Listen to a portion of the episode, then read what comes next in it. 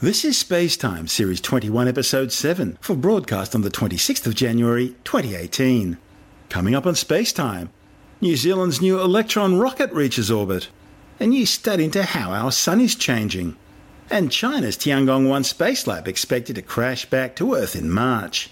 All that and more coming up on Spacetime.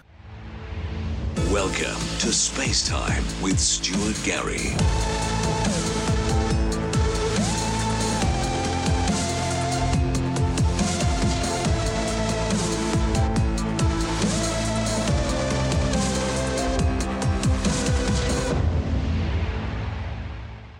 New Zealand has successfully placed a spacecraft into orbit for the first time.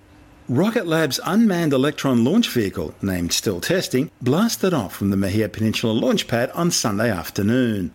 Rocket Lab's Auckland Mission Control Centre erupted into cheers as the 17-metre-long spacecraft streaked skywards. 10, 9, 8, 7, 6, 5, 4, 3, 2... Ignition.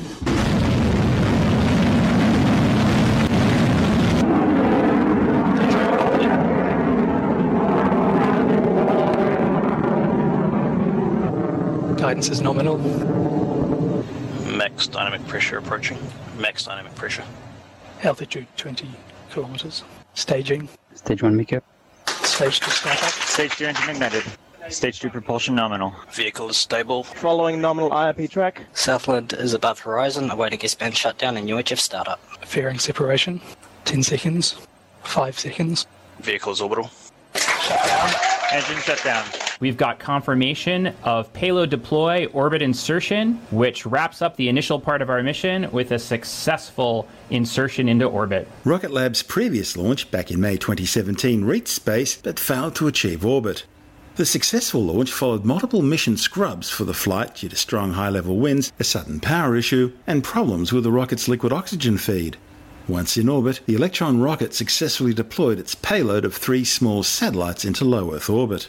The payloads include an Earth imaging satellite for San Francisco company Planet Labs and 2 satellites to monitor weather and track shipping for another San Francisco-based company, Spire Global. Rocket Lab plans to conduct at least 3 more flight tests before it begins commercial operations. The company plans to launch an average of at least 2 rockets per week from its Mahia Peninsula Launch Complex on the North Island's east coast between Napier and Gisborne. The Rocket Lab Electron is a small-capacity 2-stage launch vehicle designed to carry CubeSat payloads of up to 225 kilograms into low-Earth orbit and 150 kilograms into sun-synchronous orbits up to 500 kilometers in altitude. Electron uses 2 1.2-meter diameter stages, each running RP-1 kerosene propellant and a liquid oxygen oxidizer. The first stage is equipped with 9 electrically pump-fed Rutherford rocket engines, while the upper stage uses a single vacuum-optimized Rutherford engine. The Electron rocket uses an all-carbon composite design, giving it an all-up launch mass of about 12.5 tons. The Electron's Rutherford rocket motors are the first electric pump-fed 3D printed engines to fly in space. 2 brushless DC motors powered by 13 lithium polymer batteries deliver over a megawatt of power to spin each engine's turbopump machinery at up to 40,000 RPM during the 2.5 minutes of the first stage rocket burn. A 22 kilonewton vacuum-optimized Rutherford engine powers the Electron's upper stage using 3 battery packs to drive its pumps. 2 of these battery packs are jettisoned during the flight. On top of the upper stage is Rocket Lab's plug-in payload adapter, which can be used to carry up to 82 CubeSats per launch. You're listening to Spacetime. I'm Stuart Gary.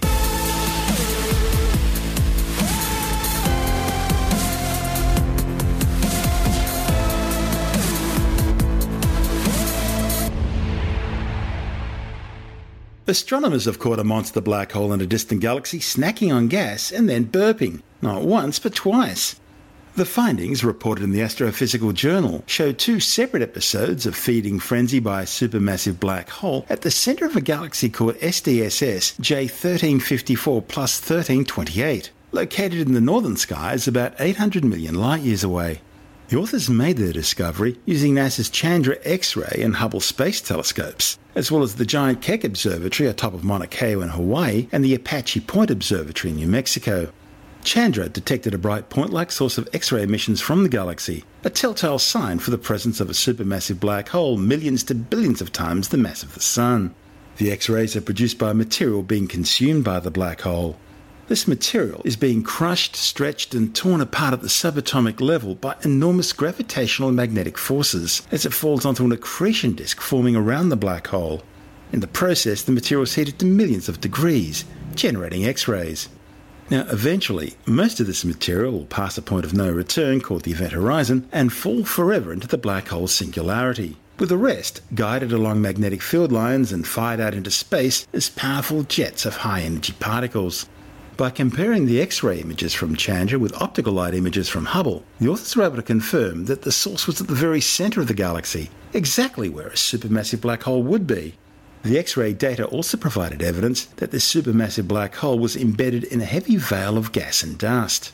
And astronomers were able to pick out regions north and south of the black hole which had become ionised by large blasts from the outflow of high-energy particles.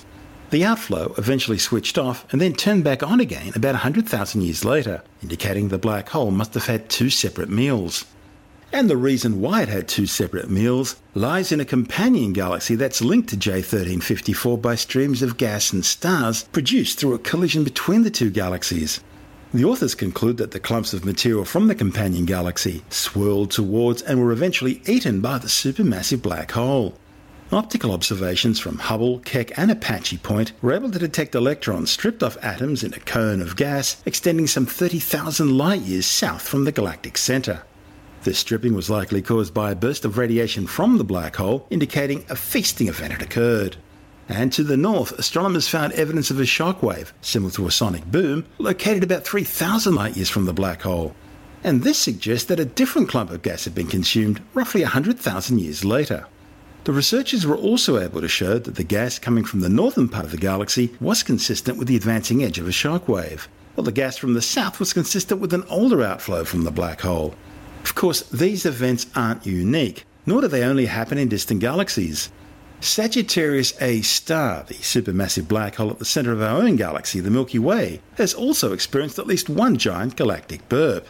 Back in 2010, astronomers using NASA's Fermi Gamma-ray Space Telescope discovered two huge gas outflows, shining brightly in gamma rays, X-rays and radio wave bubbles. These two clouds extend thousands of light-years above and below the galactic bulge. These so-called Fermi bubbles are clear evidence that the Milky Way's usually quiet supermassive black hole has had its own mass-feeding events in the past. I'm Stuart Gary, you're listening to Space Time. If you want more Space Time, check out our blog where you'll find all the stuff we couldn't fit in the show, as well as loads of images, news stories, videos, and things on the web I find interesting or amusing. Just go to spacetimewithstuartgary.tumblr.com. That's all one word and in lowercase, and that's Tumblr without the E. You can also follow us on Twitter through @StuartGary, @SpaceTimeWithStuartGary on Instagram, and on Facebook. Just go to www.facebook.com/spacetimewithstuartgary.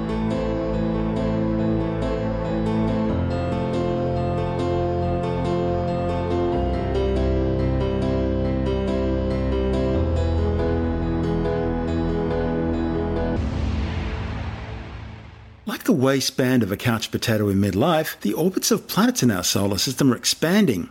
It happens because the sun's gravitational grip is slowly, gradually weakening as our star ages and burns off mass. Now, NASA and MIT scientists have indirectly measured this mass loss and other solar parameters by looking for changes not in the Sun, but in the orbit of the planet Mercury. The new values improve upon earlier predictions by reducing the amount of uncertainty. That's especially important for the rate of solar mass loss, because that relates directly to the stability of the big G, the gravitational constant. Although G is considered a fixed number, whether it's really constant is still a fundamental question in physics. The study's lead author is Antonio Genova from the Massachusetts Institute of Technology and NASA's Goddard Space Flight Center in Greenbelt, Maryland. He says Mercury's the perfect object for these experiments because it's so sensitive to the gravitational effect and activity of the Sun. The new findings have been published in the journal Nature Communications. The authors began by improving Mercury's charted ephemeris, the roadmap of the planet's position in the sky over time. To achieve that, the team drew on radio tracking data that monitored the location of NASA's MESSENGER spacecraft during its mission. The MESSENGER probe undertook three flybys of Mercury in 2008 and 2009 before finally achieving orbit insertion around the planet nearest the Sun in March 2011 and remaining in orbit until April 2015. The scientists then worked backwards, analysing subtle changes in Mercury's motion as a way of learning about the Sun and how its physical parameters are influencing the planet's orbit. For centuries, scientists have studied Mercury's motion, paying particular attention to its perihelion, its closest orbital position to the Sun. Observations long ago revealed perihelion shifts over time, known as precession. Although gravitational tugs from the other planets in the solar system do account for most of Mercury's precession, they don't account for all of it. The second largest contribution comes from the actual warping of space-time around the Sun because of the star's own gravity. And that's covered by Professor Albert Einstein's theory of general relativity. In fact, it was the success of general relativity in explaining most of Mercury's remaining precession which helped persuade scientists that Einstein's theory was right. Other much smaller contributions to Mercury's precession are attributed to the Sun's interior structure and dynamics. One of those is the Sun's oblateness, a measure of how much it bulges at the equator rather than it being a perfect sphere. The authors were able to separate some of the solar parameters from the relativistic effects, something which had not been accomplished by earlier studies that relied on ephemeris data. Genova and colleagues then developed a novel technique that simultaneously estimated and integrated the orbits of both MESSENGER and Mercury, leading to a comprehensive solution which included quantities related to the evolution of the Sun's interior and to relativistic effects. The team's new estimate of the rate of solar mass loss represents one of the first times that this value has been constrained based on observations rather than theoretical calculations. From the theoretical work, scientists had previously predicted a loss of about 0.1% of the Sun's overall mass over 10 billion years. And that's enough to reduce the star's gravitational pull and allow the orbits of the planets to spread out by as much as 0.5 inch or 1.5 centimetres per year per astronomical unit. An astronomical unit is the average distance between the Earth and the Sun. It equates to about 150 million kilometres or 8.3 light minutes. The new value is only slightly lower than earlier predictions but has far less uncertainty, and that makes it possible to improve the stability of G by a factor of 10 compared to values derived from studies of the motion of the Moon. And mass loss isn't the only change in the Sun that's going on. It might also be undergoing some internal magnetic changes as well. Jonathan Nally, editor of Australian Sky and Telescope magazine, joins us now with the details. Yeah, some interesting stuff in the February issue of Australian Sky and Telescope magazine. We look at the question, is there something strange happening with our Sun? Is it on the verge of undergoing some major changes? Now, of course, the Sun's pretty important to us, isn't it? Basically the source of energy from pretty much everything on Earth, aside from some residual heat that we've got under the ground. So, we've always been very interested in the Sun, and scientists have been studying it for centuries. And what they found is that there could be, and I emphasise the could, there could be some long-term changes going on with the way the Sun's magnetic field is operating. Now, just like the Earth, the Sun's got a magnetic field, and the magnetic field of the Sun actually is responsible for the 11-year sunspot cycle that sort of everyone knows about. The sun goes through a cycle, and you get lots of sunspots at some times and fewer sunspots at other times. You get lots of activity and flares and things at times of solar maximum, they call it. You get fewer events, solar activity and flares and things at the solar minimum time. In fact, we're at solar minimum right now, aren't we? Yeah, and even being at solar minimum or heading around that area, we're still getting lots of lovely aurora happening in the far north of Earth and far south of here. Yeah, it's been another G-class event just in the last week or so. Yeah, it's pretty amazing. You get to see these beautiful aurora. That's when charged particles from the Sun sort of spewed out from the Sun and hit the Earth's magnetic bubble and spiral down and interact with the atmosphere, and we get all this beautiful, lovely colours in the sky. But anyway, yeah, there could be long-term changes going on inside the Sun. The familiar 11-year sunspot cycle has been going on for at least 300 million years, which is a very long time as far as humans are concerned, but not necessarily that long in the terms of the age of the universe. And the sunspots are the clue to what's happening inside the Sun because they are comparatively cooler regions where the solar magnetic field sort of gets bottled up or dammed up and stops hot gases from flowing into that particular part of the Sun. And the location of these sort of magnetic dams and how many of them there are clues to what's going on inside.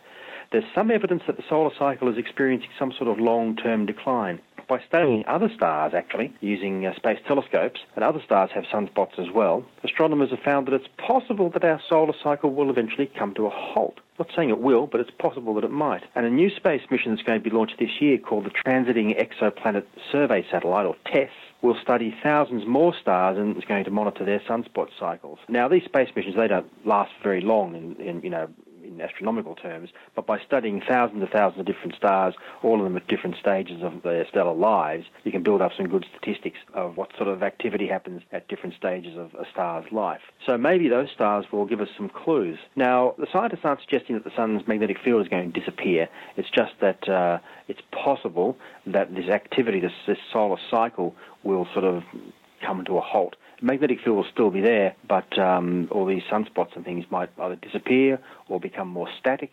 We really don't know. So there's plenty we still don't know about the sun, Stuart. There's a huge link between sunspot activity and weather conditions, weather patterns here on Earth. We had this thing called the Maunder minimum back in the 16 and 1700s. I was very young at the time, but at one point it even caused the River Thames to freeze over. Yeah.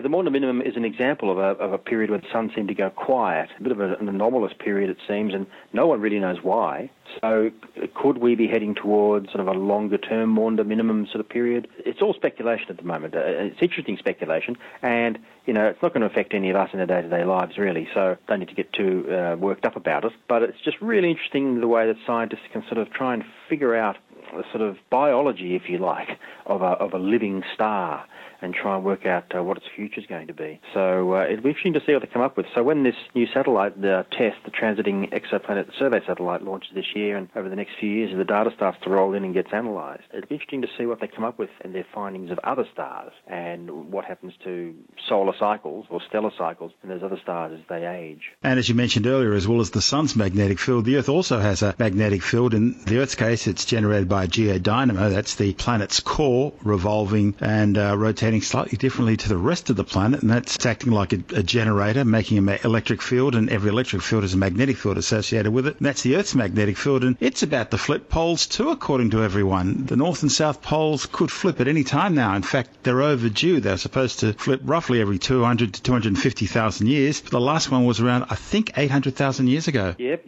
There's certainly some suggestion that the Earth's magnetic field might flip too, where North becomes South and South becomes North. In fact, there's a part in the South Atlantic off the coast of Argentina called the South Atlantic Anomaly, which is already showing bits of north polarity in what would otherwise be the southern polarity. Yeah, and the people who make and operate satellites have to be very careful in that particular area as they send the satellites through, and even astronauts, because it's a sort of a hole, if you like, not a hole, but it's a weaker spot in the Earth's magnetic field, and particles from the sun and further out in space can get in there and cause you some damage if you're not prepared for it. What else is in the magazine? Well, we've been talking about the sun. Let's talk about some other stars this time. How did the stars get their names? We have a really fascinating article in the February issue of Australian Sky and Telescope that gives us the answers to where all these stars got their names. There are lots and lots of stars in the night sky, of course. There are about 6,000 stars visible, or bright enough to be visible to the naked eye, over the entire sky. We can only see about half of those at once, of course, because the night sky is only half the sky, and the other half is daylight for the people on the other side of the planet at any particular time. And not all of those 6,000 stars have been given names, just all the bright ones. But those names, many of them go back thousands and thousands of years. The earliest star names that we still use, at least in the sort of scientific tradition, come from Mesopotamia, a long time back. There was a famous Mesopotamian star catalogue called Mul-Apin, if I've pronounced that correctly, which dates back to about 750 BC. One of the names in it, for instance, was Mul-Lugal. Again, I'm not going to get that pronunciation right, but M-U-L space L-U-G-A-L, which means kingly star. Now, that got translated somehow or other into the Greek and became Basiliskos, meaning the little king. And today we know it as Regulus, the brightest star in the constellation Leo. Leo the Lion, associated with kings and royalty and that sort of stuff, and this is the brightest star in that constellation. Other examples, there's the star Sirius, S-I-R-I-U-S is how we spell it these days, and that came from a Greek word, Sirios, S-E-I-R-I-O-S, Sirios, and that means scorcher. That word actually means scorcher, presumably because even back then they realised that it was the brightest star in the night sky. Other famous ones, there's Betelgeuse, which comes from the Arabic Yad al-Yawza. Yeah, how do they get Betelgeuse, depending on which version you prefer, from that? That's totally different. It's a long, torturous process, actually. Indeed. I won't go into it now, but it's just in the article in the magazine. It's really interesting to read, actually. Wow. The sort of evolution of all these different names. But, Yad al-Yawza became Betelgeuse. There's a star called Altair, right? And that came from the Arabic Al-Nazar Altair, and that means the flying eagle, right? But there's another star called Vega, very famous sort of name, and its Arabic name was Al-Nazar Al-Waki, and that means the swooping eagle. So there you go, a couple of eagles in the sky. There are plenty more examples. There's Rigel, which came from Rigel Al-Giolza, which means the foot of the giant. I mentioned Betelgeuse, didn't say what it means. It means hand of the giant, because both of those stars, Rigel and Betelgeuse, are in the constellation Orion. Well, that's what we call it today anyway, Orion the Hunter. Oh, there's plenty more. There's Procyon, which came from the Greek Procyon, which means herald of the dog star, because Procyon is in the constellation Canis Minor, the small dog, and Sirius is in the constellation Canis Major, which is the large dog, and they're very close together in the sky. And one we mention quite a lot is Antares, which means the rival of Ares, which is the word for Mars. So there's plenty there, really interesting stuff to find out how they got all these names, and there's a lot of tortured sort of history going over thousands and thousands of years. So that's also in the magazine. And finally, if you're in the market for some new astro gear, starting off 2018, we present our pick of the 20 hottest new products for amateur astronomers. There are full-on telescopes, there are computerized tracking mounts, special digital cameras that they use for astronomy, there's software, binoculars, solar telescopes that you can look at the sun with quite safely, and lots more, Stuart. That's Jonathan Nally, the editor of Australian Sky and Telescope magazine. And this is Space Time. I'm Stuart Gary.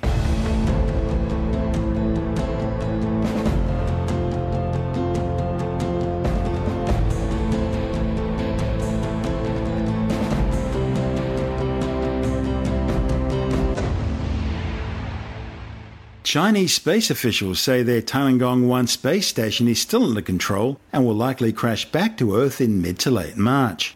It's believed Beijing lost control of the orbiting outpost on March the 21st, 2016, after the spacecraft's battery charger failed, preventing the space station's two solar panels from recharging its batteries.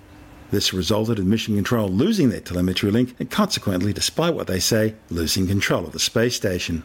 During observations in late November, Tiangong-1 had already dropped to an altitude of under 290 kilometres and was falling at a rate of about 10 kilometres per month. As the spacecraft hits thicker and thicker atmosphere, atmospheric drag will increase, causing the rate of orbital decay to accelerate. Based on current calculations, Tiangong-1 will crash back to Earth sometime in March.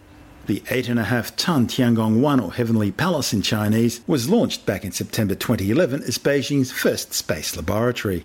The 10.4-metre-long space station was placed into a 362-kilometre-high orbit. It served as both a manned laboratory module and as an experimental testbed to demonstrate orbital rendezvous and docking capabilities. Tiangong-1 was never designed or planned to be a permanent orbital space station. Rather, it was always intended as a testbed for key technologies that would be used in Beijing's new modular space station, slated for launch in 2023. Meanwhile, China has launched its latest pair of Beidou 3 navigation satellites into orbit. The spacecraft were launched on a Long March 3B rocket from the Xichang Satellite Launch Center in Sichuan Province. The mission had been delayed from last year, following the failure of another Long March 3 to place the ChinaSat 9A satellite into its correct orbit. The new 1,014-kilogram Beidou satellites are using a new design bus equipped with a phased array antenna for navigation signals and a laser retroreflector. Beidou stands for compass in Chinese. These satellites are the 26th and 27th in the planned 35 satellite navigation system constellation. Constellations expected to be completed in 2020. Virgin Galactic has carried out its first spaceplane drop glide test for 2018. During the descent, the VSS Unity achieved Mach 0.9 in the skies above California's Mojave Desert. Unity was dropped from its White Knight 2 mothership at high altitude, allowing the pilots to push the spacecraft's components to their limit, testing transonic flight performance, stability and vehicle control. This test was the first with Unity's Silver Thermal Protection System fully applied. The system, known as TPS, ensures that heat loads generated by air friction during the rocket-powered boost and supersonic re-entry phase don't damage the spacecraft. The SpaceX CRS-13 capsule has returned to Earth, splashing down successfully in the North Pacific Ocean off the coast of Baja California. The capsule was carrying 1,860 kilograms of return science experiments and equipment. Once safely aboard the recovery vessel, the Dragon was taken to Long Beach, California, where some of the cargo was removed for immediate return to NASA. The capsule and the rest of the cargo was then taken to SpaceX's McGregor facility in Texas for final processing. US government officials are still refusing to say what happened to the top-secret SpaceX Zuma mission, which blasted off from the Cape Canaveral Air Force Base in Florida earlier this month. 10, 9, 8, 7, 6, 5, 4, 3, 2, 1. Ignition, liftoff. Power and telemetry nominal. We have had successful liftoff of Falcon 9 carrying Zuma. We have cleared the tower, so we're now coming up on two events that is going supersonic and max Q. Now, maximum aerodynamic pressure is when we are at the point of maximum stress on the vehicle. From that point on, we're going through thinner and thinner atmosphere, so stress will continually decrease. And we've just passed max Q, so again, that means that as we ascend higher and higher, the atmosphere is thinner, and we do not need to have as much stress on the vehicle. Now, we're going to go through four events here in rapid succession, and those are in order: MECO, stage separation, SES-1, and the boost backburn. Now, MECO stands for main engine cutoff. That's when the first stage stops firing. There follows stage separation, when first and second stage depart from each other. SES-1 is the third event. That stands for second engine start. That's when second stage begins firing. And then the fourth event in that sequence is the boost backburn. That's when first stage begins firing again to start its trajectory back to landing zone 1. Now that sequence will occur at about 15 seconds in duration. Oh, so this is RC on countdown, please. The relinquish control of the camera, please. Roger. It's up confirmed. Stage 1 has entered its flip. Now we've had successful confirmation of, again, MECO, stage separation, second engine start, and the boost backburn. Now, next major milestone is fairing separation. That should occur any second now. We will confirm that the fairings have separated, meaning that Zuma and second stage are the only vehicles continuing on to their final orbit. Stage 1, boost back shutdown. Reports indicate the payload failed to separate from the Falcon 9 rocket's upper stage, with some speculation suggesting a problem with a new payload adapter that's designed to deploy the satellite from its upper stage once in orbit. And while Washington isn't saying anything, informed sources are suggesting the clandestine Zuma payload probably burnt up in the atmosphere, with its remains eventually splashing down into the Indian Ocean. The highly classified Zuma mission has been surrounded in secrecy ever since its inception. The launch was the first of some 30 flights on the SpaceX 2018 manifest, meaning a launch schedule of better than one flight every 2 weeks. Both the purpose and orbital target of the Zuma payload remain shrouded in a cloak of secrecy. Zuma was built by defence contractor Northrop Grumman and flown under an official US government-imposed news blackout, the company only confirming the mission was aiming for a LEO or low-Earth orbit. However, no US government agency, including the National Reconnaissance Office, which runs the government's classified spy satellite Constellation, has claimed ownership of the payload. It's known that technical difficulties with the Falcon 9's new reusable protective payload fairing had delayed the Zuma mission since November. And just days before the launch, it was decided to fly the mission from Pad 40 at the Cape Canaveral Air Force Base instead of 39A at the Kennedy Space Center as originally planned because of the ongoing delays. Once the Falcon 9's upper stage placed Zuma into its correct orbit, the payload adapter should have triggered the release of the satellite from the upper stage. The adapter used on the Falcon 9 is usually supplied by SpaceX. However, on this occasion, Northrop Grumman insisted on using their own adapter. The next launch will be the maiden flight of SpaceX's new Falcon Heavy.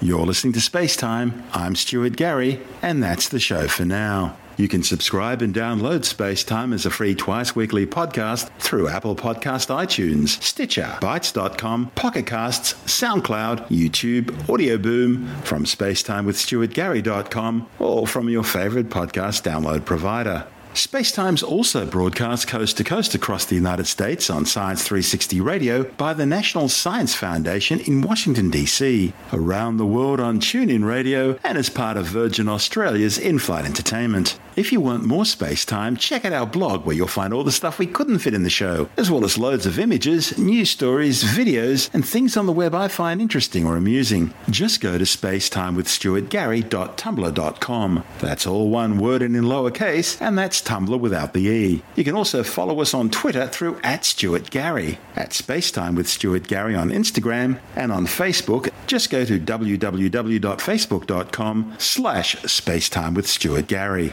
Spacetime is brought to you in collaboration with Australian Sky and Telescope magazine, your window on the universe.